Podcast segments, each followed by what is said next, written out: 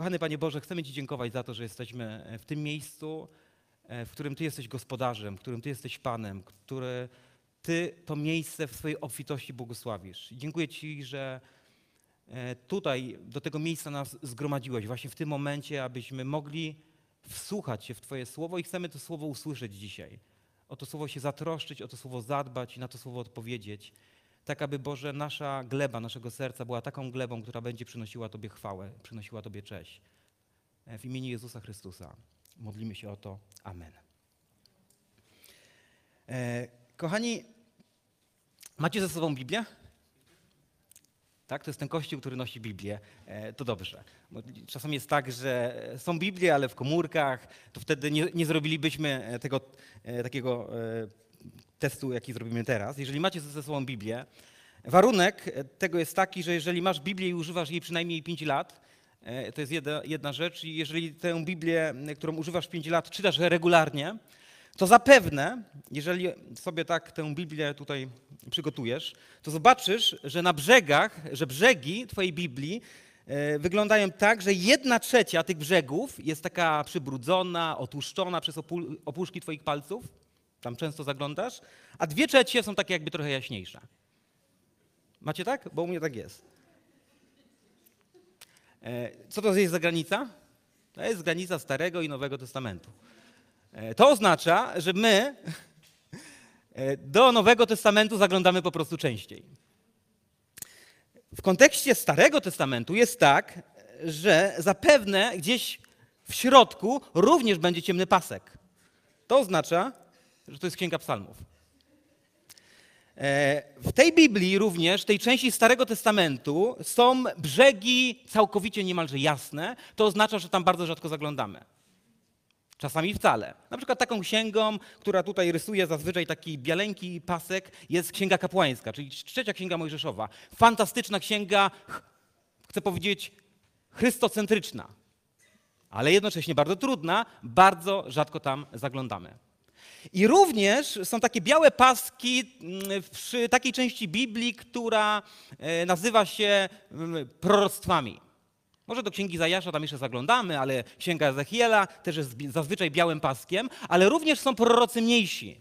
I te księgi są bardzo króciutkie, tam są dwa, trzy, cztery rozdziały, stąd no nie może być tutaj pasku, bo jak taka cieniutka księga, dwie stronice, e, no to tego może nie zauważymy. Ja chcę dzisiaj, abyśmy e, otworzyli Biblię w takim miejscu, e, w którym zapewne bardzo rzadko Biblię otwieramy.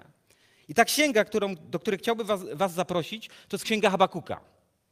Czyli nie podam wam strony, bo mamy teraz różne Biblie, stąd musicie znaleźć, ale generalnie tam przy końcu Starego Testamentu. E, I kochani, dlaczego Księga Habakuka? Ponieważ okazuje się, że Księga Habakuka, która powstała e, w jakimś VI wieku przed Chrystusem, ma aktualny przekaz, który dotyczy nas, chrześcijan i w ogóle ludzi, którzy żyją w XXI wieku. Ona ma dalej aktualny przekaz. I parę słów o tej księdze, parę słów o bohaterze tej księgi Habakuku, który żył na przełomie VI i VII wieku.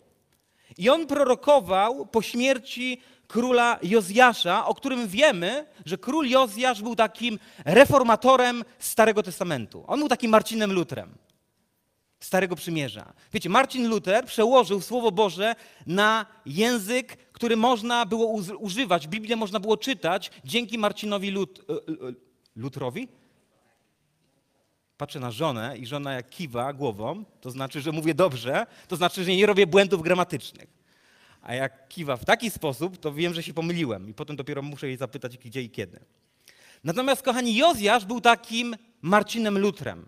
Ponieważ kiedy Jozjasz królował i za czasów króla Jozjasza odkryto w świątyni zwoje ze Słowem Bożym i kiedy Jozjasz dowiedział się, co w tych zwojach, co w tym słowie było zawarte, zapisane, on tak się tym przejął, że przeprowadził duchową reformację w kraju. On zarządził publiczne odczytywanie Słowa Bożego e, w całym Izraelu. On oczyścił świątynię, usunął kult bałwochwalczy, ustanowił Słowo Boże na tym miejscu, w jakim powinno być. To jest duchowy, starotestamentalny reformator. Jednak okazało się, że można zmienić ustawy, można zmienić e, prawo, można e, przymusić niejako ludzi do słuchania Słowa Bożego, do czytania Słowa Bożego, można usunąć kult bałwochwalczy, ale okazuje się, że to wcale nie musi zmienić serca człowieka. O tym mówi cała ta historia związana z Jozjaszem, ponieważ ta historia mówi, że ustawy nie mogą zmienić serca człowieka. Wszelkie zmiany, jakie my staramy się zrobić po ludzku, serce człowieka może zmienić tylko Bóg, serce człowieka może zmienić tylko Duch Święty. Ponieważ okazuje się, że kiedy król Jozjasz, który przeprowadził fantastyczną reformę w kraju, i faktycznie udało mu się za jego kadencji, że kult bałwochwalczy zniknął, że odczytywane było Słowo Boże, coś się wydarzyło w rzeczywistości duchowej, to jednak kiedy Jozjasz zginął, wszystko powróciło do tego, jak było. I tutaj mamy tło historyczne Księgi Habakuka.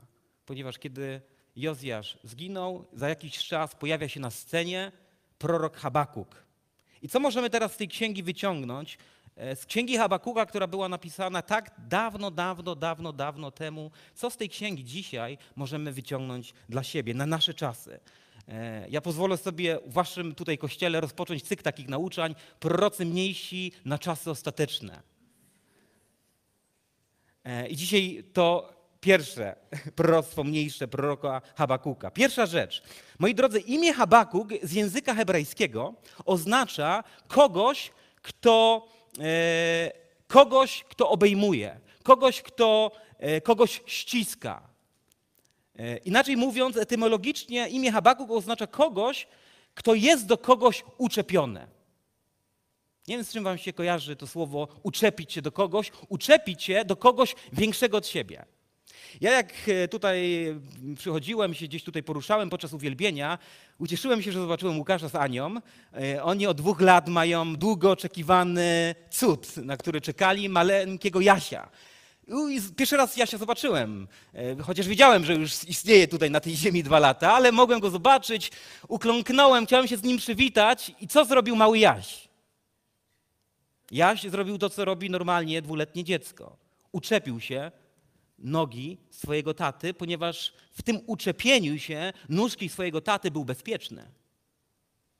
I e, to uczepienie się kogoś, kto jest większy, mówi o tym, mm, że jest to taki obraz dla mnie, obraz dziecka, który wie, że może zawsze uczepić się tatusia, uczepić się jego nóżki i wie, że w tym miejscu jest bezpieczne, że może podchodzić różna osoba, ale gdy on jest uczepiony przy tacie, przy jego nóżce, to wie, że jest bezpieczny. Wie, że tato to jest autorytet. Wie, że tato to jest siła. Wie, że to, co powie tato, to jest święte. Dziecko ufa.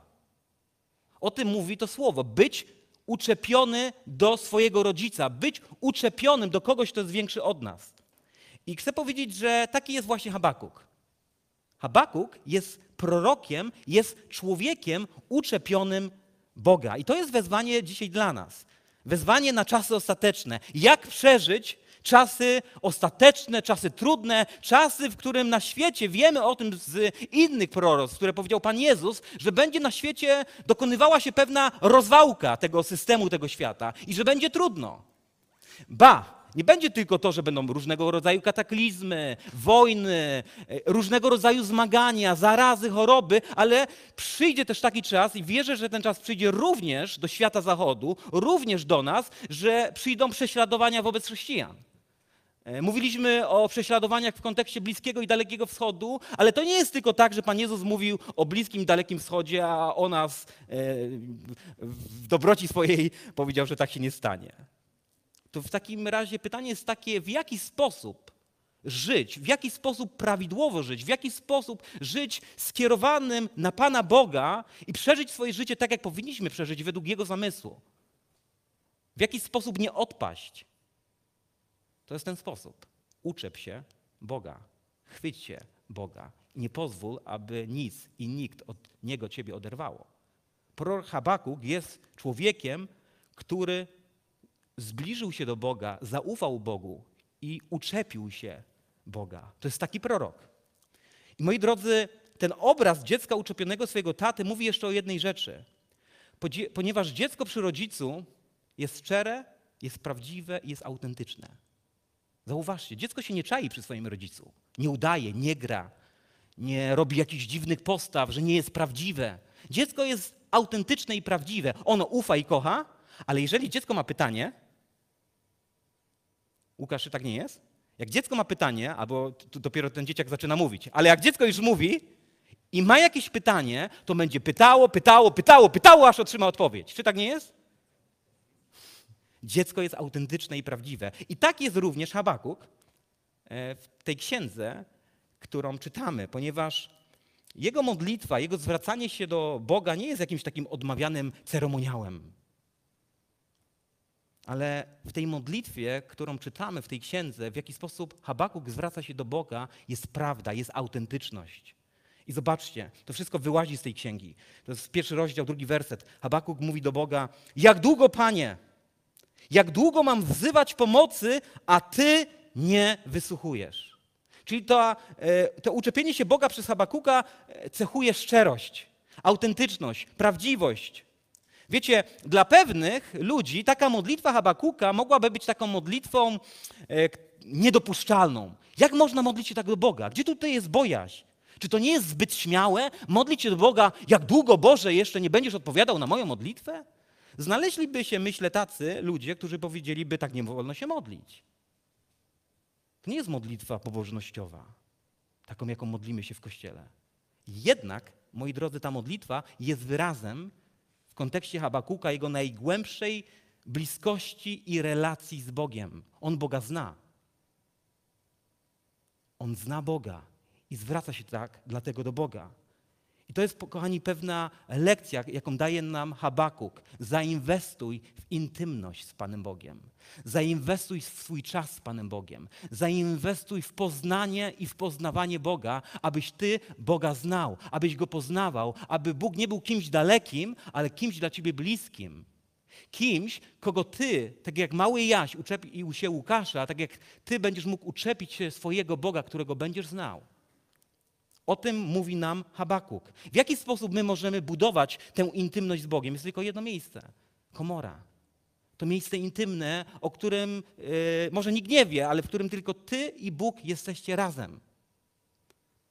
Kiedy ty słuchasz, czytasz, nie tylko czytasz słowo, ale słuchasz to słowo, nie tylko słuchasz, ale chcesz usłyszeć to słowo, nie tylko chcesz je usłyszeć, ale chcesz zadbać o to słowo, nie tylko o to słowo chcesz zadbać, ale na to słowo odpowiedzieć i za tym słowem pójść i widzieć, co się dzieje wokół Twojego życia, w jaki sposób jesteś wierny Bogu i On w wierny sposób działa przez Twoje życie. To jest wezwanie, jakie przed nami kładzie Księga Habakuka. Kluczem jest poznanie Boga, poznawanie Boga. Wiecie, ktoś, kto zna swojego Boga, żyje inaczej i modli się inaczej. Jest innym człowiekiem. Słowo Bóg w kontekście, kiedy określamy Pana Boga, często mówimy, że Bóg jest święty. Bóg jest kadosz. Ale to słowo kadosz, ono oznacza również, że Bóg jest inny. Święty, inny. Kadosz oznacza inny. I kiedy ty znasz swojego Boga, to również będziesz inny. Będziesz inny niż inni ludzie.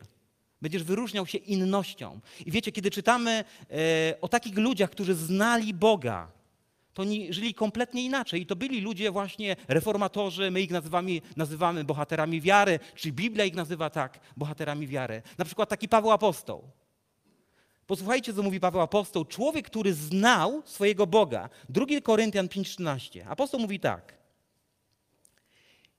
Mówi do Kościoła. Jeśli odchodzimy od zmysłów, inny przykład powie, jeśli szalejemy, to dla Boga odchodzimy od zmysłów. To dla Boga szalejemy. A jeśli jesteśmy przy zdrowych zmysłach, to dla was jesteśmy. Czyli Paweł Apostoł żył w taki sposób, że ludzie mówiono o nim, że odchodzi od zmysłów, że szaleje. Podejmował się takich rzeczy, które były określane szaleństwem. Bo jak jedna osoba podróżująca po całym świecie może w ogóle zanieść Ewangelię na cały świat? Nas dzisiaj jest tysiące Polaków, może miliony chrześcijan w Polsce i mamy problem z maleńką Polską. A Paweł był sam i mówi, a ja zaniosę Ewangelię na cały ten świat, w którym żyję. I to zrobił. Między innymi zaniósł Ewangelię do Europy. Dzięki jego posłannictwu i misji Ewangelia trafiła na nasz kontynent. To był człowiek, który znał swojego Boga i podejmował się szalonej misji. Podejmował się takich rzeczy, które niosły wpływ. Myślę sobie o tym, że tu jest pewnego rodzaju ukazana tajemnica, ponieważ kiedy my żyjemy takim życiem zwykłym, codziennym, no potrzebujemy pracy, potrzebujemy pieniędzy, e, ktoś, kto jest sam, chce mieć żonę, dzieci. Pan Bóg jest dobry i będzie w tym nam błogosławił. Będziesz osobą zbawioną, chodzącą do kościoła co niedzielę, na małą grupkę, ale jeżeli będziesz poznawał swojego Boga e, i będziesz słyszał, że On cię wprowadza do rzeczy o wiele większych, bo mówiliśmy to wczoraj, Bóg nie jest Bogiem trochę mogącym, wiele mogącym, ale jest wszechmogącym i swoją wszechmoc chce objawiać przez swoje dzieciaki, to jeżeli wejdziesz w taki rodzaj życia, że będziesz żył w sposób szalony dla Boga, to będziesz potrzebował szalonego błogosławieństwa. I w taki sposób Bóg będzie ci błogosławił. I to jest tajemnica Pawła Apostoła, to jest tajemnica takich ludzi, którzy gdzie się nie poruszają, to robią wielkie rzeczy, ale za tym stoi cena. Cena oddania ich życia w służbie Bogu. Ich życie nie jest związane tylko z zasiadywaniem w kościele w niedzielę, ale oni gotowi są na to, aby Bóg użył ich życia. Oni w taki sposób żyją i Bóg to robi. Dlatego, moi drodzy, tu jest tajemnica chrześcijaństwa, które ma moc. Chrześcijaństwa, które zmienia ten świat. Chrześcijaństwa, które jest aktywne, chrześcijaństwa, które jest śmiałe, chrześcijaństwa, które jest odważne, chrześcijaństwa, które staje na arenie tego świata i z odwagą i śmiałością mówi: Jezus Chrystus jest Panem. Pierwsza rzecz, pierwsza lekcja, moi kochani. Uczepmy się Boga, uczep się Boga, tak jak prorok Habakuk. Rzecz druga. Świat, w którym żyje e, prorok Habakuk, jest takim światem bardzo, ale to bardzo podobnym do naszego świata. Ponieważ czytamy w tej księdze, ja przepraszam, że nie czytam tej księgi całej, bo wtedy byśmy mieli dłużej niż 60, czytam jeszcze dłużej. E, a możemy tę księgę przeczytać w domu i zachęcam do tego. My dzisiaj będziemy tylko pewne fragmenty z tej księgi czytać, ale chcę e, powiedzieć, że ten świat Habakuka to był świat, w którym rządziła niesprawiedliwość. Czytamy, że bogacz wyzyskiwał biednego, w kraju był wyzysk, ludzie za nic mieli Boże Słowo, e, nie żyli według wzorców e, bożych dla swojego życia, zarówno w kontekście społecznym, religijnym, jak i politycznym. W kraju panowało bałwochwalstwo. Kapłani, którzy mieli sprowadzać ludzi do Boga, również e, żyli w opozycji do Boga. Boże Słowo, jednym słowem, nie miało znaczenia. Nikt się z tym słowem nie liczył. Taki jest świat, którym żyje prorok Habakuk. I teraz prorok Habakuk jest tym wszystkim przygnębiony. On jest tym poruszony tak do szpiku kości. E, to nie jest człowiek, który mówi, a, taki jest ten świat. No tak już będzie, tak już pozostanie. Co ja mogę zrobić? No świat bez Boga jest bezbożny, po prostu. Ja sobie pójdę i będę sobie żył swoim życiem, albo zamknę się w swojej komorze i zadowolę się tym, że ja mam relację z Bogiem, a świat niech sobie żyje jak żyje. Moi drodzy, prorok Habakuk nie jest taki. On nie przyzwyczaja się do zła. To zło go trafia, tak jak zło trafia Boga, i Bóg nie jest obojętny wobec zła, tak ludzie, którzy podobają się Bogu, oni również nie są obojętni wobec zła. Prorok Habakuk nie jest taką osobą, która mówi, macha na to ręką, ale ona się tym przejmuje. To zło go obejmuje i on się nie może z tym pogodzić. On tego nie bagatelizuje. E, I to jest dla mnie też taki obraz, że ludzie, którzy podobają się Bogu, oni nie mają takiej postawy, że przychodzą wobec zła obojętnie. Są ludzie, którzy nie chcą pewnych rzeczy widzieć, nie chcą na pewne rzeczy reagować, bo może tak jest wygodniej, ale człowiek, który zna swojego Boga, on współodczuwa tak jak Bóg. I on, kiedy wszyscy milczą, on będzie gotów powiedzieć, ale ja nie zamilczę. To nie podoba się Bogu. Nie możemy iść tą drogą. Tacy ludzie są szczególnymi ludźmi. Tacy byli prorocy w Starym Testamencie, tacy byli apostołowie w Nowym Testamencie. To jest droga również dla nas. Habakuk jest porażony złem, jest porażony tym, co widzi. On nie milczy. Ale zauważcie, z jednej strony e, zło, które widzi Habakuk, to zło go przytłacza, ale z drugiej strony czytamy w tej księdze, że dotyka go również fakt, że Bóg widzi to zło i nie reaguje. Dlatego Habakuk modli się do Boga, woła do Niego, Panie, jak długo jeszcze? Jak długo ty nie będziesz reagował? Jak długo ty nie będziesz interweniował? Jak długo jeszcze ty nie będziesz reagował na całe to zło, które przecież ty też widzisz? E, I to wołanie Habakuka do Boga, ta prośba o Bożą interwencję e, jest takim obrazem również nieraz naszych modlitw, naszych próśb, kiedy my wołamy do Pana Boga o interwencję, że chcemy widzieć Jego działanie, ale nie widzimy. Chrześcijaństwo składa się z takich miejsc, kiedy my modlimy się, ale potem nie widzimy Bożych odpowiedzi. I pojawia się takie zdanie bardzo często, że mówimy, czekamy na Bożą odpowiedź. Czekamy na Bożą interwencję. Modlimy się, trwamy w modlitwie i czekamy, co Bóg odpowie. I Księga Habakuka mówi, że Bóg odpowiada. Ale Księga Habakuka mówi, że Bóg odpowiada i często Jego odpowiedź jest odpowiedzią zaskakującą. Jest odpowiedzią nieprzewidywalną. Jest odpowiedzią, którą my nie definiujemy jako Boża odpowiedź. Moi drodzy, to jest ciekawe, ale bardzo często jest tak, że kiedy my modlimy się do Boga, aby Bóg działał w naszym życiu, e, no to kiedy Bóg działa w naszym życiu, to w naszym życiu dzieją się takie rzeczy, nieraz trudne rzeczy, które by się nie działy, gdyby Bóg nie działał, ale że Bóg działa, to jesteśmy w takich nieraz miejscach, że zastanawiamy się, o co chodzi. Dam wam przykład. Myślę, że taką jedną z e, klasycznych modlitw, która generalnie występuje w różnych środowiskach, jest to, że Panie Boże, chcę być w centrum Twojej woli. Chcę, aby działa się Twoja wola dla mojego życia. Jest taka modlitwa? Słyszeliście? Chyba się tak modlimy, nie? Bardzo często.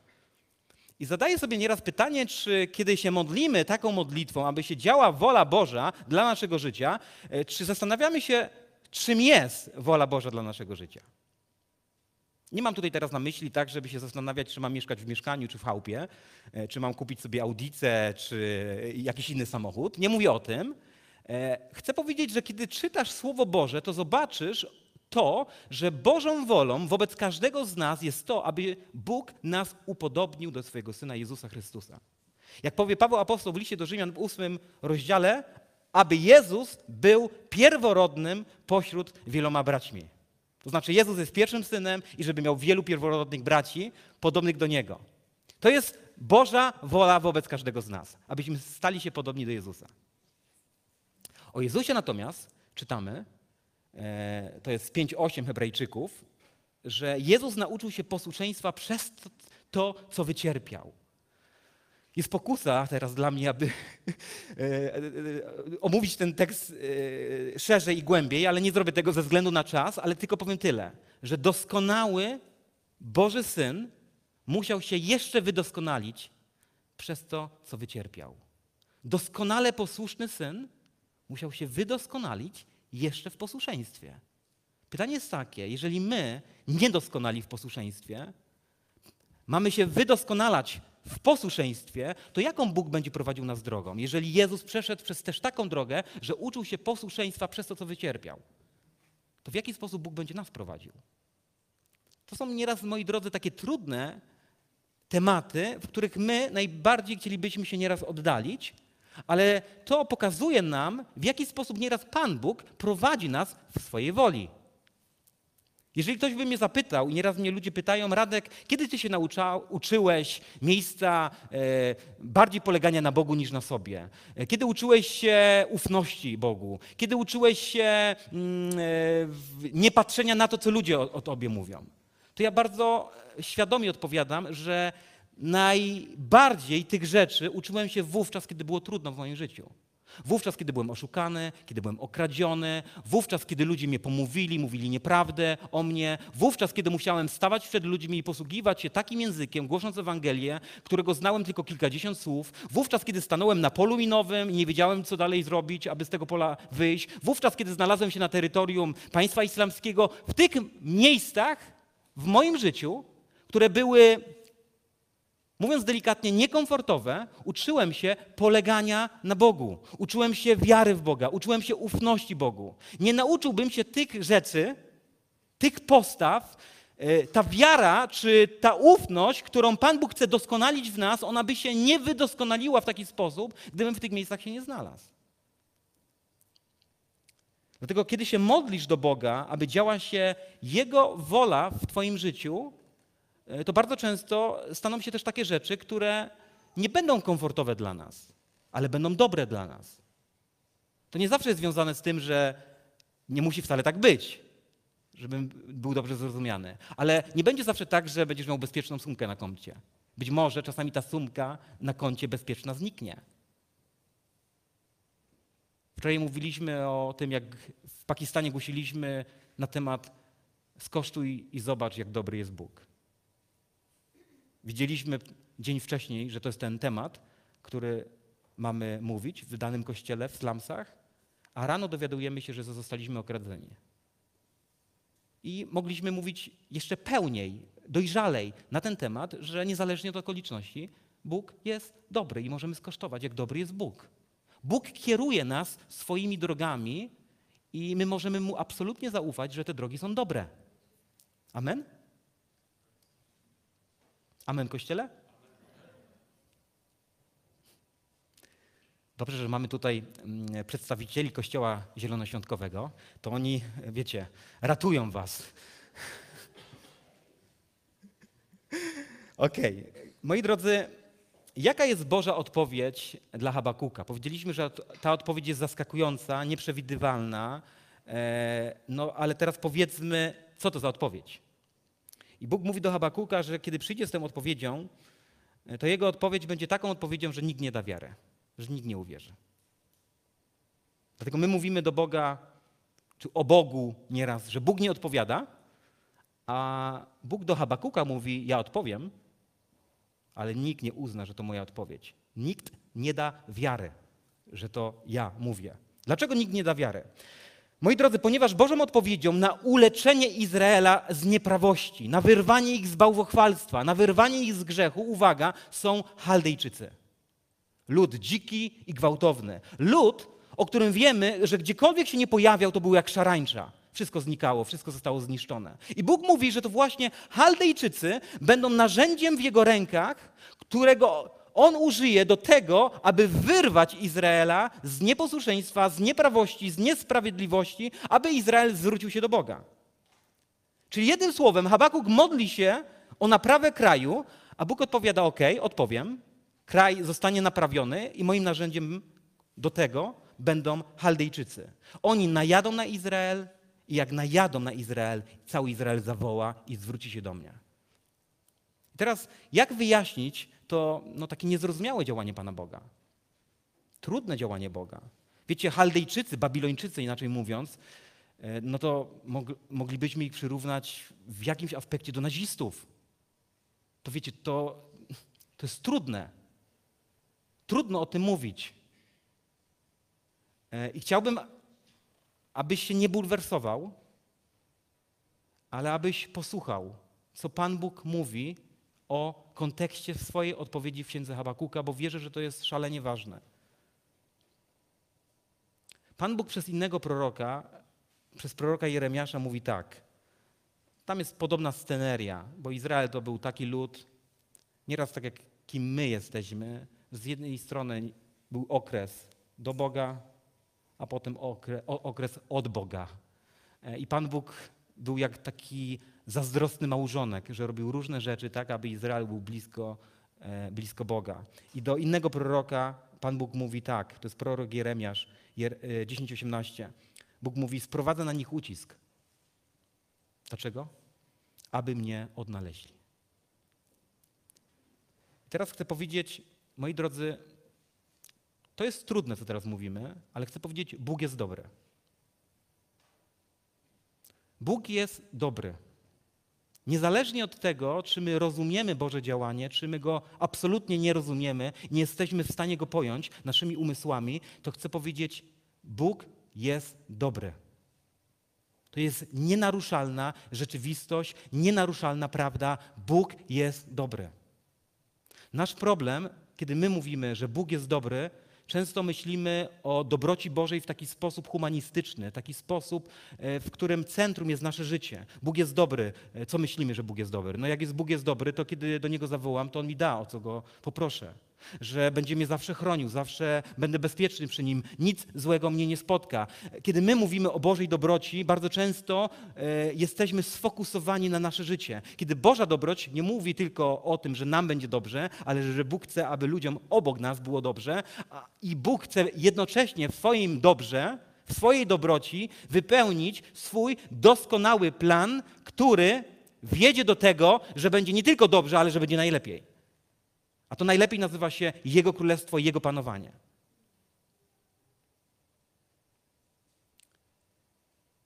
Moi drodzy, Bóg jest dobry. W rzeczywistości biblijnej oznacza to to, że On będzie prowadził Twoje życie zawsze w doskonały i najlepszy sposób. Czyniąc dwie rzeczy: upodabniając Ciebie do Jego syna Jezusa, a z drugiej strony czyniąc dobro wokół Twojego życia w Tobie, którego Ty możesz dostrzegać, możesz go nie dostrzegać. Wierzę, że będąc i znając Boga, będziesz to dobro dostrzegał, ale też chcę przez Twoje dobro, które On będzie czynił w Tobie, że będzie dokonywało się dobro wokół ludzi, którzy Ciebie otaczają. Pozwolę to wyjaśnić na paru przykładach. Zobaczmy to e, na paru mm, bohaterach z Starego i Nowego Testamentu. Czym była Boża dobroć dla Abrahama? Dobroć w życiu Abrahama, Boża dobroć objawiła się w tym, że Bóg powiedział: wyjdziesz z swojego miejsca zamieszkania. Tam, gdzie jest ci komfortowo, tam, gdzie masz wielu przyjaciół. Wyjdziesz w nieznane. Nie wiesz gdzie. I gdzie go ta dobroć zaprowadziła? Zaprowadziła go też w takie miejsce, że przez długie, długie, długie, długie, długie, długie lata był bezdzietny. Wiecie, dla tamtej kultury nie mieć dzieci to jest dramat.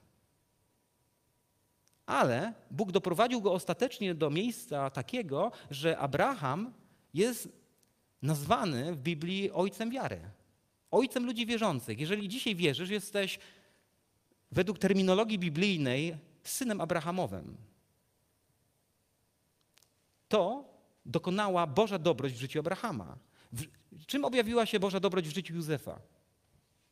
Objawiła się w tym, że Józef przynajmniej 13 lat spędził e, w więzieniu.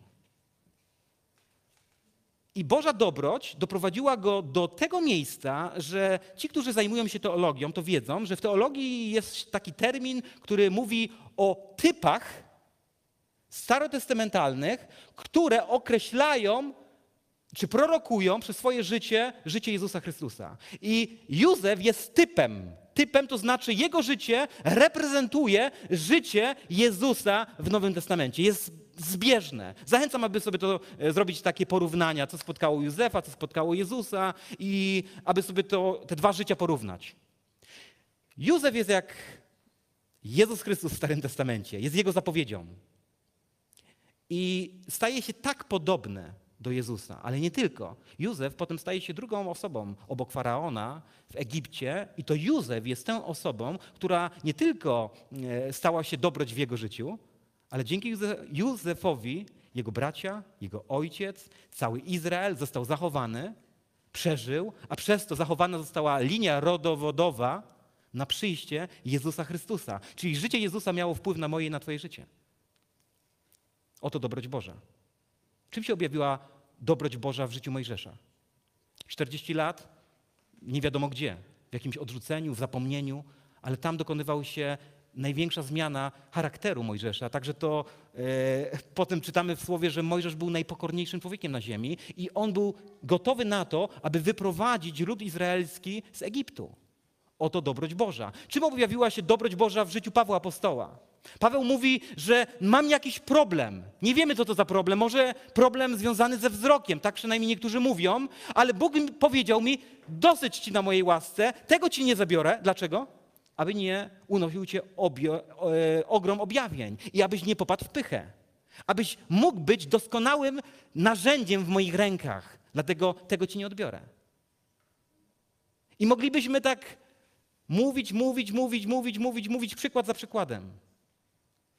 Dobroć Boża, która czasami objawia się w jakichś niekomfortowych, niefajnych miejscach, które nie rozumiemy, bo myślę, że Józef, będąc w Kiciu przez 13 lat, miał problem ze zrozumieniem, w jakim miejscu jest i co się dzieje w jego życiu.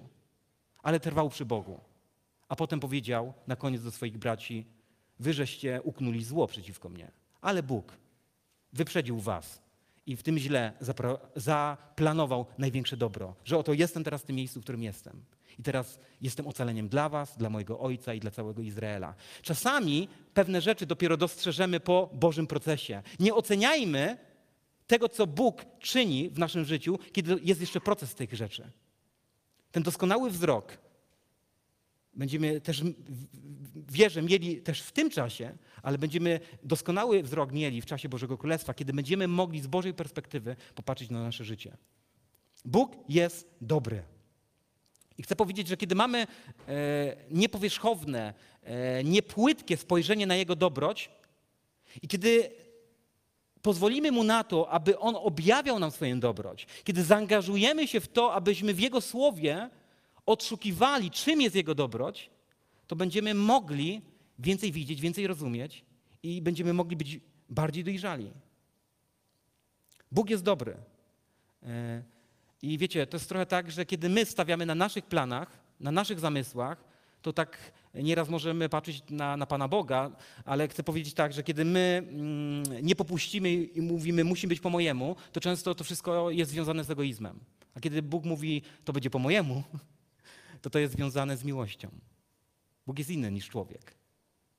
E, I to nie jest też tak, że kiedy dokonuje się Jego plan dla naszego życia, a nie nasz plan, to że nasz plan jest lepszy, a Boga plan jest trochę gorszy, ale On jednak musi postawić na swoim? Nie. Jego plan jest najlepszy. Jeżeli jesteśmy w tym planie, chwała Jemu, chwała Najwyższemu. Ale moi drodzy, to jest jedna rzecz. E, Bóg jest dobry, niezależnie co ciebie w życiu spotka, kiedy jesteś przy Bogu, wiedz, że Bóg jest dobry. Ale Księga Habakuka mówi też o drugiej rzeczy, że Bóg jest suwerenny. Dobry i suwerenny. Co to oznacza, że Bóg jest suwerenny? Chcę zrobić mały wstęp. Kiedy mówimy o Bożej suwerenności, może nam się wydawać, że to taka teologia, która ma mało wspólnego z życiem. Ja chcę powiedzieć, że mi prawda o tym, że Bóg jest suwerenny, kiedy przechodziłem w pewnym okresie swojego życia przez naprawdę trudny i dramatyczny czas, pozwoliła mi prawda, przerobiona teologiczna prawda o Bożej suwerenności, zachować postawę ufności, wiary, tak że przez ten trudny czas mogłem przejść z wyprostowaną postawą patrzeniu na Boga. Czyli jednym słowem chcę powiedzieć, e, ta teologiczna prawda, że Bóg jest suwerenny, jest jednocześnie bardzo praktyczną prawdą, ba, chcę powiedzieć, że jest to dobra nowina. Za chwilkę to udowodnię. Moi drodzy, Bóg jest suwerenny, to oznacza to to, że ma całkowitą władzę i panowanie nad tym światem. Ma całkowitą władzę i kontrolę nad Twoją i nad moją historią. A Ty, jeżeli jesteś w Bogu, jesteś w Jego ręku i jesteś bezpieczny. I zobaczcie, e, w kontekście całej tej historii związanej z księgą Habakuka, z najazdem Chaldejczyków na Izrael, jak spojrzeć w kontekście suwerenności Bożej na tą historię. E, chcę powiedzieć tak, Bóg nie był odpowiedzialny za to, że Chaldejczycy byli ludem okrutnym, dzikim, gwałtownym jak szarańcza e, najeżdżali, zabijali i niszczyli. Odpowiedzialnym za to, że tacy byli Chaldejczycy, byli Chaldejczycy, ponieważ oni wybrali drogę życia bez Boga, życia w grzechu, życia w buncie i życia w mordzie. Chaldejczycy byli takimi ludźmi, oni wybrali taką drogę. Ale pomimo tego, kim byli Chaldejczycy, pomimo tego, że był to naród dziki, gwałtowny, niszczący, to i tak doprowadzili do czegoś dobrego. To i tak Pan Bóg, mając panowanie nad, swoją, nad historią, on użył Chaldejczyków, że przez Chaldejczyków Izraelici zostali oczyszczeni z bałwochwalstwa, z niesprawiedliwości, z buntu i zawołali zwrócili się do Boga. Czyli Jednym słowem chcę powiedzieć, że Pan Bóg, nie łamiąc wolnej woli człowieka, nie łamiąc wolności, którą On nam dał, co w przypadku Chaldejczyków związane było z tym, że byli ludźmi okrutnymi, jednak Pan Bóg nie traci pomimo tego kontroli i władzy nad tym światem. On w tym wszystkim czyni i dokonuje swoich planów i swoich zamysłów. I teraz Prawda, moi drodzy, o Bożej suwerenności mówi o tym, że niezależnie co nas w życiu spotka, może nas spotkać obiektywne zło. Ale prawda o tym, że Bóg jest suwerenny, mówi o tym, że Bóg może przez to obiektywne zło, które nas spotkało, sprawić, że to obiektywne zło poprowadzi nas do takiego miejsca, że będziemy mogli powiedzieć, że jesteśmy w obiektywnym dobru. Że Bóg doprowadził nas do takiego miejsca. Inaczej mówiąc, zło nie ma takiej władzy, aby mogło wymknąć się spod Bożej władzy. Ponieważ Bóg jest wszechmogący. I żeby było nam może to łatwiej zrozumieć, to widzimy to w krzyżu Jezusa Chrystusa. Ponieważ krzyż Jezusa mówi o tym, że Jezusa spotkało zło. Całe zło tego świata, całe zło, które też zamieszkuje w nas, cały grzech, to wszystko uderzyło w Jezusa. Uderzyło z taką siłą, że powiodło go nad krzyż. Jezus Chrystus umarł. Ale Boża suwerenność i Boża władza mówi o tym, że w dniu śmierci Jezusa Chrystusa na krzyżu dokonał się największy cud cud zbawienia człowieka, który został przypieczętowany trzy dni później, kiedy Jezus Chrystus zmartwychwstał. Czyli Pan Bóg użył tego zła, które było wymierzone w Jego Syna, Jezusa Chrystusa, aby dokonać największego cudu, który dzisiaj, z którego dzisiaj możemy korzystać my. Cudu zbawienia. Zło skierowane na Jezusa ostatecznie wyrządziło największe dobro. Widzimy to?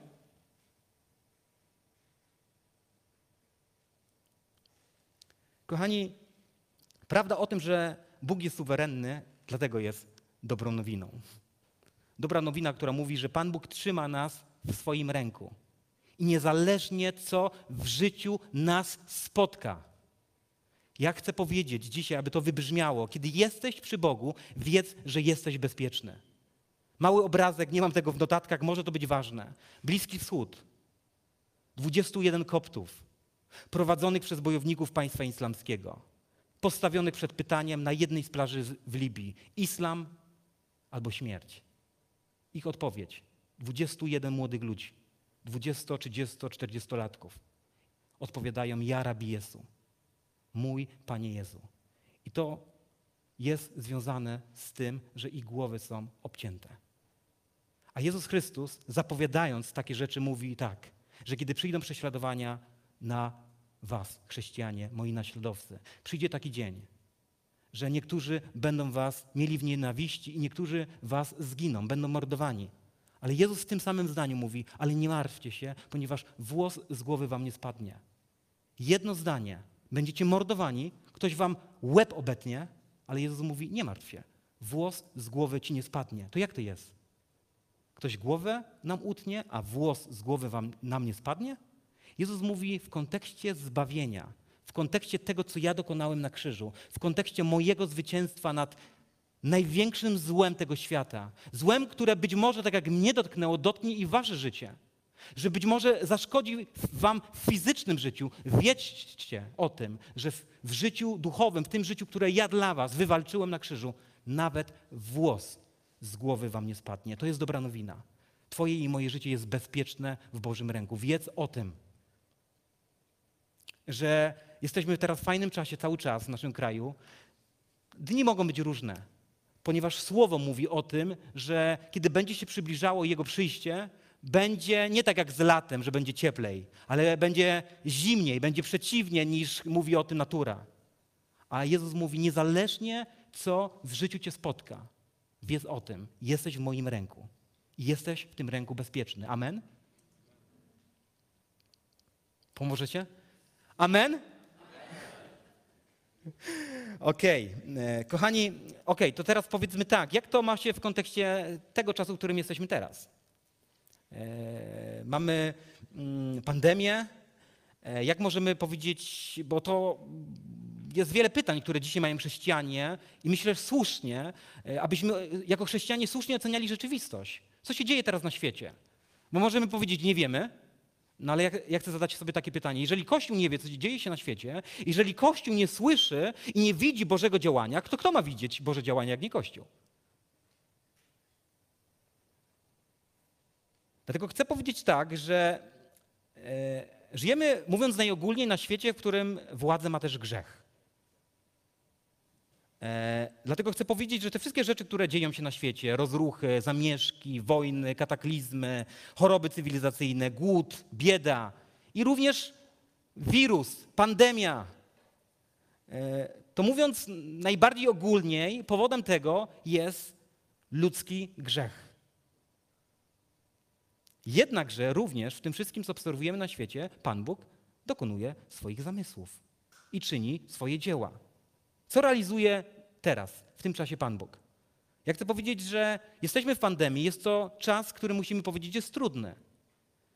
e, wiele osób choruje, wiemy, że wiele osób zmarło, wiele osób straciło pracę, gospodarka się wali. To są rzeczy, które nazywamy obiektywnie, rzeczy są to niedobre, tak? No niefajnie jest, jeżeli ktoś choruje, zmaga się i jeszcze umiera, tak? Ale czy możemy zobaczyć w tym wszystkim jakieś Boże działanie? Czy może e, możemy powiedzieć, tak jak niektórzy mówią, że Pan Bóg obserwuje to z daleka i w ogóle mm, nie reaguje i nie działa w ogóle w tym czasie? Jakoś się to nawet nazywa, nie? jak rozmawialiśmy, ale zapomnieliśmy, e, jak się nazywa pewna taka e, definicja czy takie rozumienie świata. Ja chcę powiedzieć, że w tym czasie, kiedy ten maleńki mikrob rasu, e, e, panoszy się po tym świecie i dokonuje też takich rzeczy, jakie dokonuje, ja chcę powiedzieć, że jednocześnie Pan Bóg też w tym czasie działa. W jaki sposób działa? Między innymi w taki sposób, że przypomina ludziom, przypomina nam memento mori. Pamiętaj o śmierci, pamiętaj, że umrzesz, pamiętaj, że ze mną się spotkasz. Pamiętaj o tym, że to życie tu i teraz jest krótką chwilą, krótkim momentem. Pamiętaj o, o mnie i zwróć się do mnie. Wiecie, przed pandemią mieliśmy taki czas, że człowiek myślał, że jest królem, panem i władcą tego świata. Kariera, biznes, pieniądze. E, wydawało się, że co nas może ruszyć? Okazuje się, że maleńki mikrob to wszystko może rozwalić w pył. I to nasze przekonanie o potędze i wielkości człowieka okazuje się wielką iluzją. Chcę powiedzieć, Pan Bóg zwraca się dzisiaj do każdego, pamiętaj o mnie i zwróć się do mnie. Ale możemy powiedzieć, ok, tak, Bóg zwraca się do świata, ale chcę powiedzieć, Bóg również zwraca się do Kościoła. Zwróć się, Kościele, do mnie. Ja widzę Pana Boga dzisiaj jako zazdrosnego małżonka który w zazdrosny sposób upomina się o swoją oblubienicę. Ponieważ my, kochani, jako Kościół, mówiliśmy o Pawle Apostole, mówiliśmy o grupie e, obok Pawła Apostoła 11 osób, które rozwaliło tamtejszy świat do góry nogami w sposób duchowy. Oni powiedzieli, zaniesiemy Ewangelię całemu światu i to zrobili. Garstka ludzi. A nas dzisiaj jest, tak jak powiedzieliśmy, nie wiadomo jaka liczba chrześcijan, ale duża. I i co? Kochani, bardzo często my jako chrześcijanie żyjemy w taki sposób, że budujemy swoje królestwa tutaj na ziemi. Mówimy, Bóg jest najważniejszy, śpiewamy piękne pieśni, deklarujemy, Boże, niech się dzieje Twoja wola, będę dzisiaj Ci służył. I mówimy, tak, Panie Boże. Jakbyście byli bardziej takim, wiecie, zaangażowanym kościołem w uwielbienie, to byście mówili, aleluja, może podskakiwalibyście, ale wy mówicie to samo w postaci takiej bardziej spokojnej. Ale generalnie, wiecie, jesteśmy różnymi kościołami. To jakby nie ma znaczenia. Mówimy te same rzeczy, wyrażamy te same rzeczy. Jedni skacząc, a drudzy w takiej postawie, w takiej. Każda postawa jest dobra. Ale ja chcę powiedzieć, że deklaracja Panu Bogu rzeczy to mało. Bo potem przychodzi poniedziałek i tak naprawdę decydujemy o tym, czy to, w jaki sposób się modliliśmy, co śpiewaliśmy, jest prawdą w naszym życiu. Czy tylko jest wyśpiewaną piosenką pieśnią możemy to nazywać, ale to się nic w naszym życiu z, z tym nie robimy. Znamy też z Starego Testamentu pewną taką rzeczywistość, że jest lud Boży, który wielbi Boga i Bóg mówi: Mam dosyć tego, nienawidzę waszych uwielbień. Kiedy tak Bóg mówi do swojego ludu? Kiedy lud jedno deklaruje, a w drugi sposób żyje. I moi drodzy, nie chcę, aby to słowo ono wybrzmiało jako oskarżenie. Chcę, aby to słowo wybrzmiało jako słowo, które Pan Bóg mówi do nas, abyśmy tym słowem się przejęli i powiedzieli: Panie Boże, dzięki, teraz zrobię coś w swoim życiu. Chcę popatrzeć na swoje życie inaczej, bo Ty jesteś godny tego, bo służba Tobie jest dla mnie zaszczytem, jest największą radością. Ja chcę, wiedząc, że Ty nadchodzisz, oczekiwać w godny sposób, że nadchodzisz, objawiając innym ludziom, że Ty nadchodzisz. Nie chcę spędzić swojego życia na tym, żeby zarabiać hajs, bo hajsu, uwaga, do Bożego Królestwa nie weźmiesz. Chałupy również. Kafelek w łazience również. Nowego samochodu również. Weźmiemy ludzi ze sobą, do których Bóg nas powołuje i przed nami stawia Abyśmy w tym czasie, tak jak powie Pan Jezus, kiedy przyjdzie trudny czas, Jezus mówi, będzie to dla was sposobność do głoszenia Ewangelii. I dzisiaj, kiedy mamy czas, że nie wiadomo, kogo wirus dotknie, kogo dopadnie, a jak dopadnie, to jakie będą tego objawy, czy ktoś wyląduje na ojomie, czy ktoś po prostu to przejdzie lekko. I też nie wiadomo, czy dotknie prezydenta, polityka, sportowca, człowieka sławy, czy dotknie zwykłego, nikomu nieznanego człowieka. Nie wiemy tego. Może dotknąć każdego. I dzisiaj pytanie. Memento mori, pamiętaj, że umrzesz. Co stanie się z tobą, kiedy umrzesz? To zadanie pytania komuś, ono nabiera dzisiaj całkowicie nowe, nowego wydźwięku. Ponieważ kiedy ktoś jest młody, tak jak ja, niespełna czterdziestka, ktoś ma fajną pracę, no to cieszy się życiem. A dzisiaj nie wiesz, co się stanie jutro. Pan Bóg nam to przypomina, nie wiesz, co przyniesie jutro. Dlatego dzisiaj jest dzień, aby zmienić swoje życie, aby dokonywać zmiany. I to słowo nie jest tylko skierowane do świata, to słowo jest skierowane również do Kościoła. Bóg się upomina, kochani, ponieważ On jest święty i On jest zazdrosny. I nie upomina się, powtarzam, aby nas przygnieść, ale upomina się, aby nas podnieść. Pytanie jest takie, czy damy Mu się podnieść, czy uczepimy się Boga i za Nim pójdziemy. I teraz chcę usłyszeć gromkie amen. Amen? Okay, i teraz powiedzieliście tak. Czyli już nie macie wyboru, aby zdecydować się na inną drogę. Okay, kochani, idziemy dalej. Chcę powiedzieć, że bliskość z Bogiem jest kluczem. Bliskość z Bogiem jest kluczem. Kiedy będziesz poznawał serce Boga, poznawała serce Boga, to w naturalny sposób Jego pragnienia będą czyniły coś w Twoim sercu, że one powolutku, powolutku, czasami bardzo szybko staną się Twoimi pragnieniami, ponieważ Jego miłość Ciebie docisknie, popcha do ludzi, ponieważ On taki jest. I On nie pozwoli, aby poprzez kontakt z Nim, abyś był obojętny, abyś nie przejmował się losem tego świata ponieważ On taki jest. On kocha. I On nie tylko kocha Ciebie. On nie kocha tylko Was tutaj na Zagórnej 10. On ukochał aż po krzyż, aż po śmierć. Ludzi, z którymi pracujecie w pracy. Waszych sąsiadów, Waszych bliskich. Ludzi, z którymi być może spędzacie lata w pracy i być może te lata są latami, w których nawet nie pomyśleliście o tym, żeby podzielić się z tymi ludźmi Ewangelią to dzisiaj jest ten dzień, że Pan Bóg mówi: zmieniamy tę rzeczywistość kościele. E, ale idźmy dalej. W jaki sposób budować tę bliskość z Bogiem? W jaki sposób budować tak praktycznie to, że jesteśmy przy Bogu i słyszymy to, co mówi do nas Bóg? I Habakuk również daje nam lekcję, ponieważ czytamy w tej księdze, że kiedy Habakuk usłyszał trudną i niezrozumiałą Bożą odpowiedź na swoją modlitwę, to to, co robi Habakuk, to czytamy o tym drugi rozdział od 1 do 4. I Habakuka reakcja jest taka.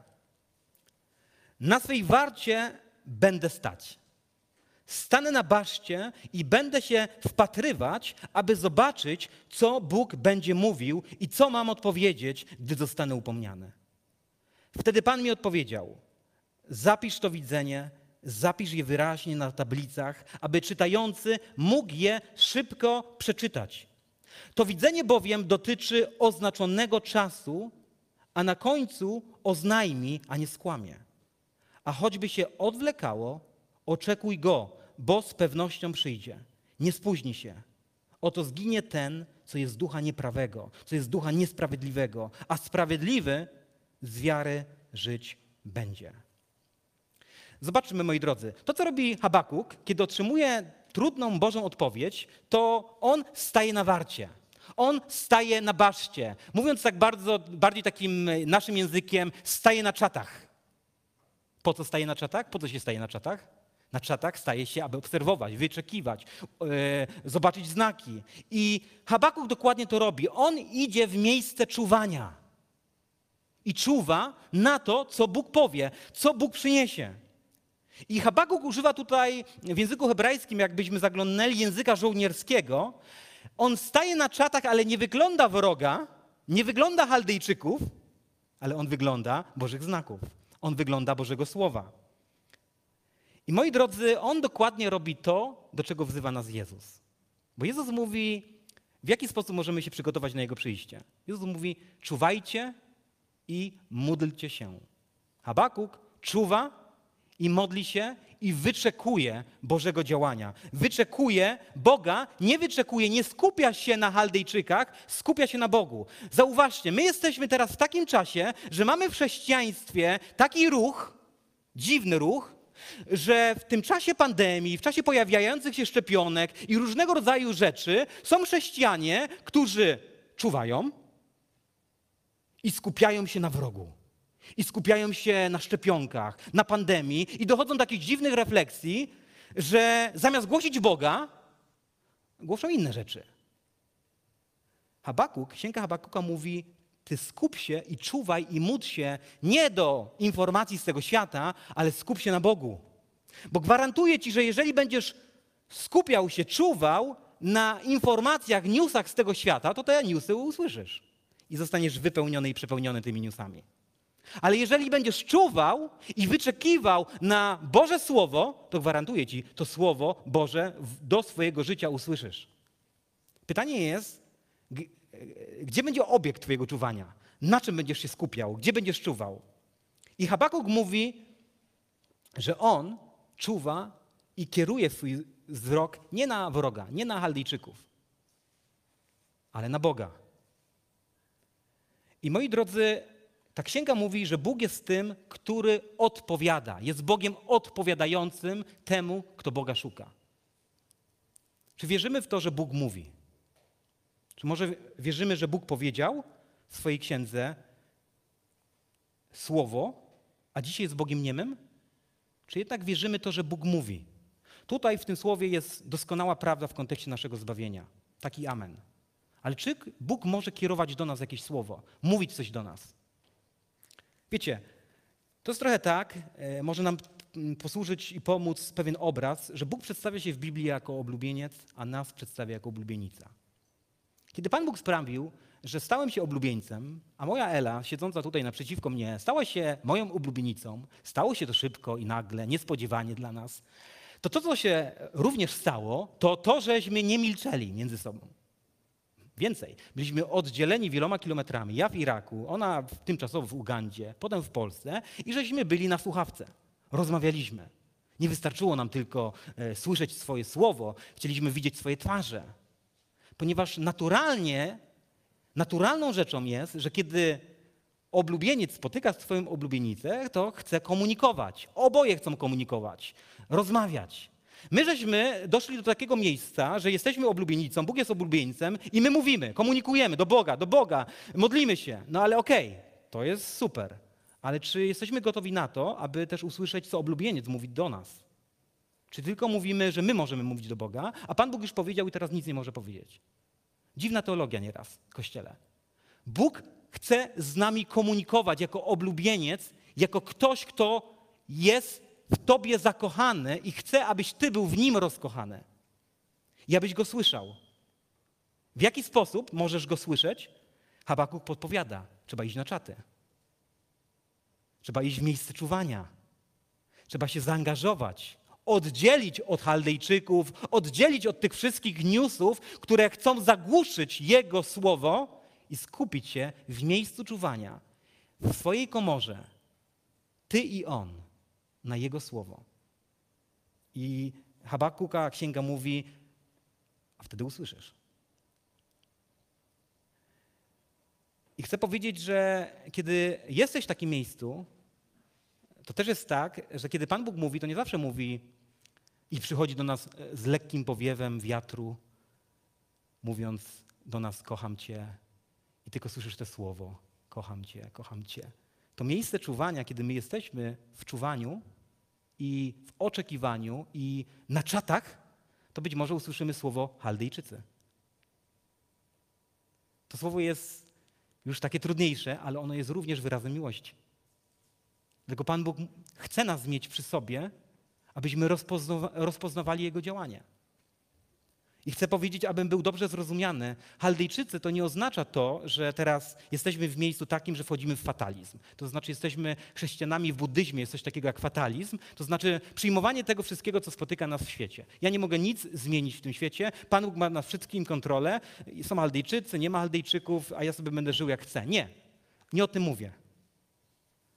Kiedy byli Chaldejczycy, co zrobił Izrael? Izrael nie powiedział, ok, Chaldejczycy, przyjmujemy to jako wolę Bożą, niech nas biją. Nie. Izrael zaczął wołać do Boga. Izrael zbliżył się do Boga. To, co Bóg chciał, aby się stało przez Chaldejczyków. I co? I Chaldejczycy zostali w pewnym momencie osądzeni. Chaldejczycy się skończy, skończyło się to dzieło chaldejskie w Izraelu. Dlatego Bóg mówi: wołaj do mnie. Też nie przyjmuj rzeczywistości tak, że e, jesteś teraz w jakiejś fatalistycznej rzeczywistości, że nie możesz zrobić nic. Biblia naucza nas inaczej. Zaangażuj się w relację z Bogiem. I dam wam, kochani, pewien przykład. Przykład w kontekście e, e, pewnych rzeczy trudnych, pewnych rzeczy też związanych z tu i teraz, z naszą rzeczywistością. W jaki sposób możemy dostrzec coś dobrego w kontekście tym, w jakim teraz jesteśmy, w kontekście pandemii i w kontekście tego wszystkiego, co się dzieje teraz na świecie. Jeden przykład z Legnicy, skąd pochodzę. E, jakiś czas temu poznałem Tomka. Tomek, który jest dwa i pół razy taki jak ja, e, albo nawet trzy. Tomek, który, jak to powiedział, zajmował się pewną ciemną, żył w pewnej ciemnej strefie, e, którą określił między innymi, e, w której panowało prawo pięści. I żył tym i dobrze mu się powodziło, zarabiał, e, doszedł do fajnego standardu życia i przyszła pandemia. I to wszystko musiał zastopować. I stało się tak, że Tomek poznał kogoś od nas z kościoła. I stało się tak, że Tomek przyszedł do naszego kościoła nie sam, przyszedł z pewną dziewuchą, jego sąsiadką, która okazało się, że przez kontakty z okultyzmem, z wróżbiarstwem była opętana i została uwolniona. Skracam wszystko, ale Tomek widział to uwolnienie. I Tomek z tą dziewczyną mieliśmy taki okres codziennych nabożeństw przez dwa tygodnie. Nie opuścił ani jednego z nabożeństw. I mamy kontakt z Tomkiem. Ta dziewczyna dzisiaj mówi tak. Teraz to słowo to dla mnie encyklopedia i już jest w niej wzbudzony głód i pragnienie pójścia za Jezusem, przyjęcia chrztu i stania się, i, i, e, stania się Jego. Tomek jest w takim miejscu, że wiele, wiele pyta. Mam kontakt z nim ja i parę osób też z, naszych, z naszego kościoła, rozmawiamy z Tomkiem i w pewnym momencie Tomek mówi tak. Mam z nim spotkanie i mówi, wiesz co, ktoś mnie oszukał. Przyszła do mnie myśl, aby użyć prawa pięści. Ale jestem teraz tutaj wśród was, słyszę to, co mówicie i już nie mogę tak zrobić. Po prostu nie mogę. Potem mówi, a ta osoba potem po jakimś czasie mi przeprosiła i oddała to, co ukradła. Spotkał się z prawem łaski, z prawem przebaczenia i z prawem miłości.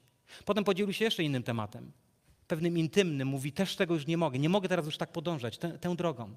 W nim dokonuje się zmiana. Jego serce mięknieje staje się miękkie. I teraz ja chcę powiedzieć, kiedy to się stało? Prosperował, rozwijał swoje ciemne interesy i w pewnym momencie przyszła pandemia i to się skończyło. I Bóg upomniał się o jego życie. Bóg upomniał się o Tomka. Memento mori. Pamiętaj, że umrzesz. I pamiętaj, czy chcesz, czy tego nie chcesz. Czy wierzysz we mnie, czy nie wierzysz we mnie. Ty się ze mną spotkasz. I dzisiaj jest ten czas, abyś przygotował się na to spotkanie. Dlatego, moi drodzy, Pan Bóg jest tym, który działa. Niezależnie, czy my to widzimy, czy tego nie widzimy, ale to możemy tego uczyć się dostrzegać. Dlatego chcę powiedzieć powoli, zmierzając ku końcowi, że Pan Bóg wprowadził Tomka. Chce też wprowadzić nas.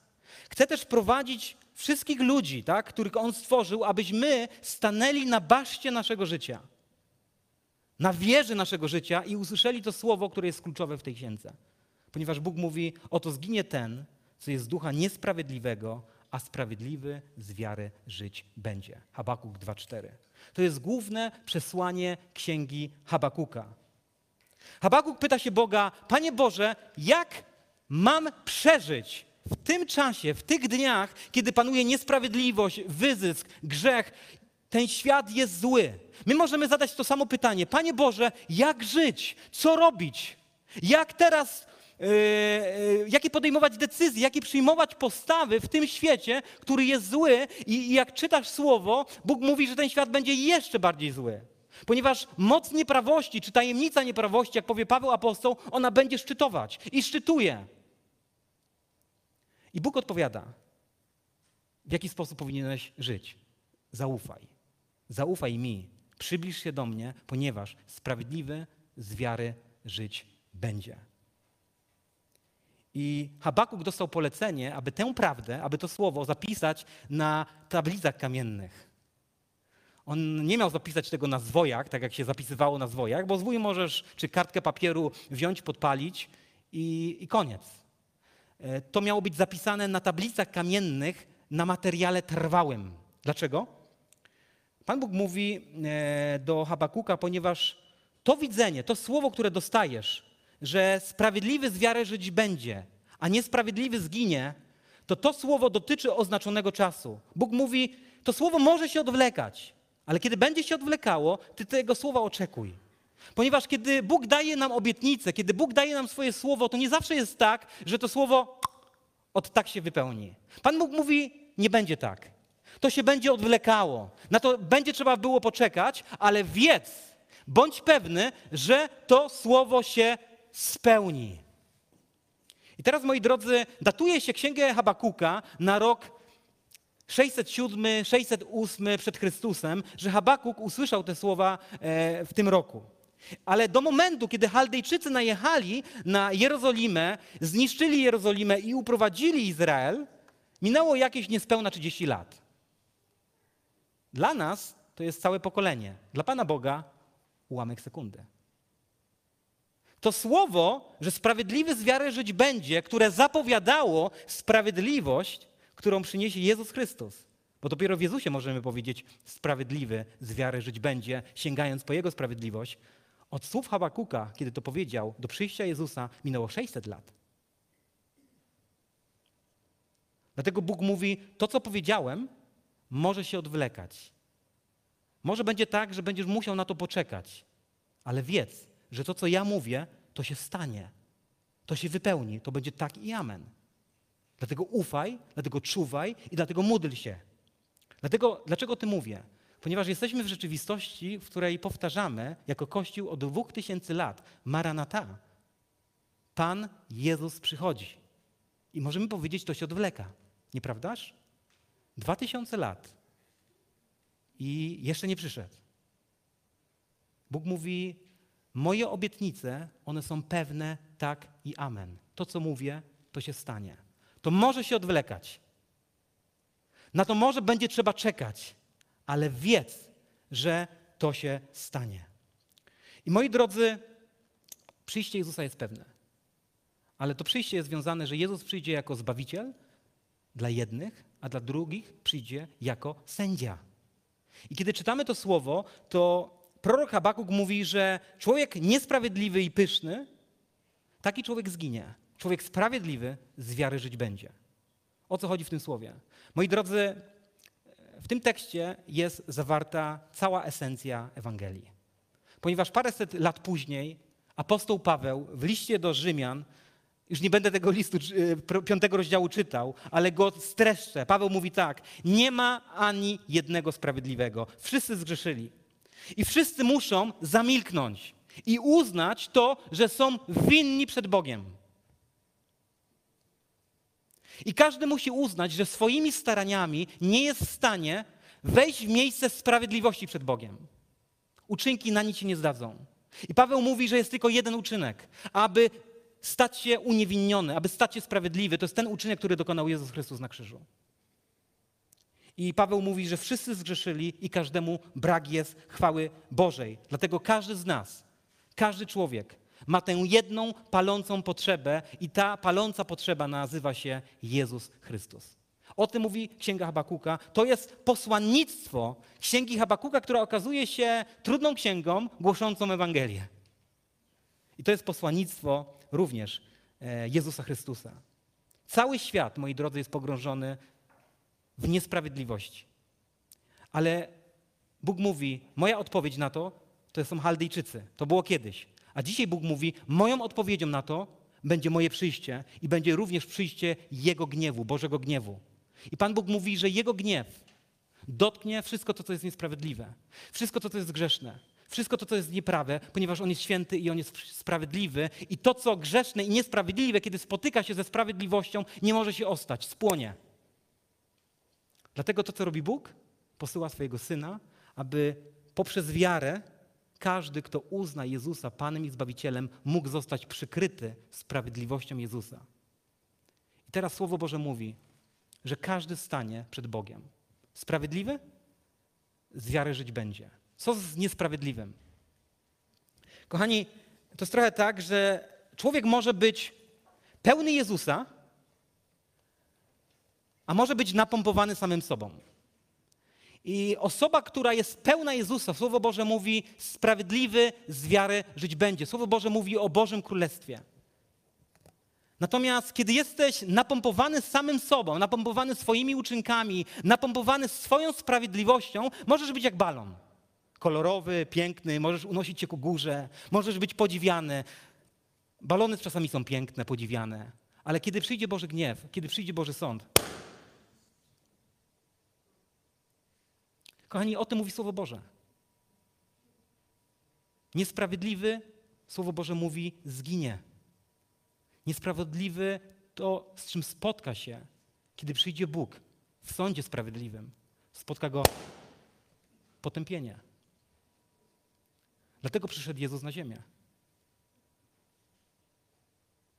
Dlatego jesteśmy wezwani, kochani, abyśmy głosili Ewangelię wyrazem miłości do Boga i wyrazem miłości do człowieka jest mówienie Ewangelii w prawdzie. Bóg kocha. I Bóg w swojej miłości ratuje ludzi przed Jego gniewem. O tym mówi Boży Krzyż, Jezusa Krzyż, który wyraża zarówno miłość, bo Jezus przyszedł na ziemię z miłości, i zarówno wyraża Boży gniew, ponieważ Jezus przyjął na siebie Boży gniew, abyśmy nie musieli spotykać się z Bożym gniewem. Dlatego, kochani, chcę zakończyć tak. W jaki sposób w takim razie żyć dzisiaj? W czasach ostatecznych. W czasach, o których Słowo Boże mówi, że będzie trudniej, że będzie więcej wojen, że będzie więcej zaraz, że będzie więcej chorób i wreszcie finalnie dotkną nas również prześladowania.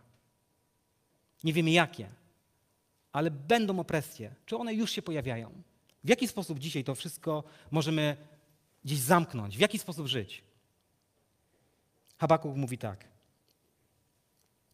Choćby drzewo figowe nie zakwitło i nie było plonu w winnicach, choćby i owoc oliwy zawiódł i pola nie przyniosły żywności, trzoda zniknęła z owczarni i nie było bydła w oborach. Habakuk mówi, ja jednak będę radował się w Panu.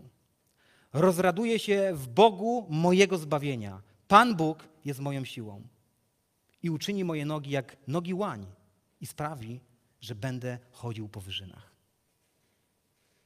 Habaku, który nie patrzy na okoliczności. Habaku, który patrzy na Boga. I wreszcie Habaku, który nie modli się, Boże, bądź moją siłą, albo Boże, pomóż mi. Habaku, który modli się, Boże, Ty jesteś moją siłą. Habakuk nie modli się o to, co Bóg już dał.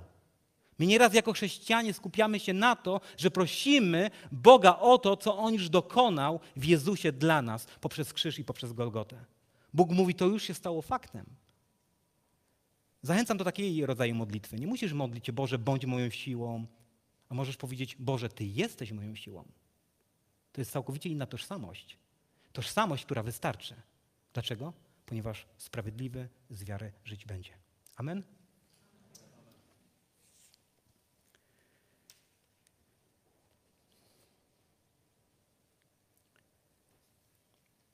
Kochany Panie Boże, chcemy Ci dziękować za to, że Jesteś wszechmogący i w swojej wszechmocy jesteś tym, który kocha.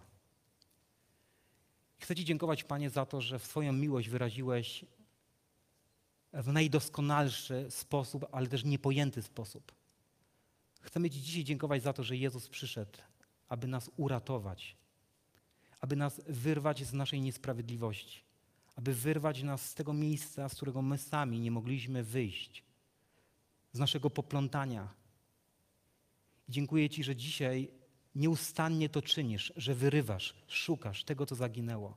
I dziękuję Ci, że możemy być w tym miejscu jako ci, którzy zostali przez Ciebie odnalezieni. I chcę Ci, Jezu, dziękować za to, że możemy być bezpieczni w Bożym ręku. Że możemy mówić, Boże, jesteś dobry. Że możemy mówić, Boże, jesteś suwerenny. Że wiemy, że jesteśmy w doskonałym Twoim planie i wiemy, dokąd zmierzamy. I oczekujemy Twojego przyjścia, dlatego chcemy dzisiaj modlić się Maranata, Jezu, Panie, przyjdź. Ale dzisiaj, Jezu, chcę modlić się o to, aby Twój Kościół żył tą rzeczywistością Maranata, rzeczywistością Twojego przyjścia. Abyśmy byli tymi, którzy, Panie, nie tylko wyczekują Ciebie w niedzielę na naszych nabożeństwach, nie tylko modlą się, nie tylko śpiewają Ci pieśni, ale modlę się o to, abyśmy byli gotowi, aby Tobie służyć. I abyśmy uznali, Panie, niesienie Ewangelii ludziom jako przywilej, jako zaszczyt, jako radość, jako ten aspekt wyczekiwania Ciebie. Modlę się, Boże, o to, aby Twój Kościół był śmiały i odważny. Modlę się, Panie, aby Twój Kościół rozpoznawał, czym jest prawdziwy wstyd. Że nie jest wstydem stanięcie przed człowiekiem i powiedzenie, że Jezus jest Zbawicielem, ale jest wstydem tego nieczynienia. Panie, dziękuję Ci za to, że Twoje słowo jest jak młot, które kruszy, które rozbija, które leczy, które uzdrawia, które podnosi. Modlę się, Panie, aby Twoje słowo dokonywało w nas zmiany, aby Twój Kościół był jak oblubienica, piękna, bez marszczek, znana, podziwiana, chwalebna. Oblubienica też groźna. I modlę się, Panie, abyś przez tę oblubienicę czynił swoje znaki, czynił swoje cuda i dokonywał poszerzenia dzieła Twojego zbawienia. Modlę się, Panie, abyś nas poruszał dzisiaj w tym miejscu, jak jesteśmy, dawał nam obrazy ludzi, konkretnych ludzi, do których Ty nas powołujesz, których my znamy i z którymi możemy nawiązać relacje, bliskość. I w tym oznaczonym przez Ciebie czasie abyśmy mogli dzielić się z nimi, Panie, Ewangelią. Tak jak Ty podzieliłeś się z nami Twoją Ewangelią.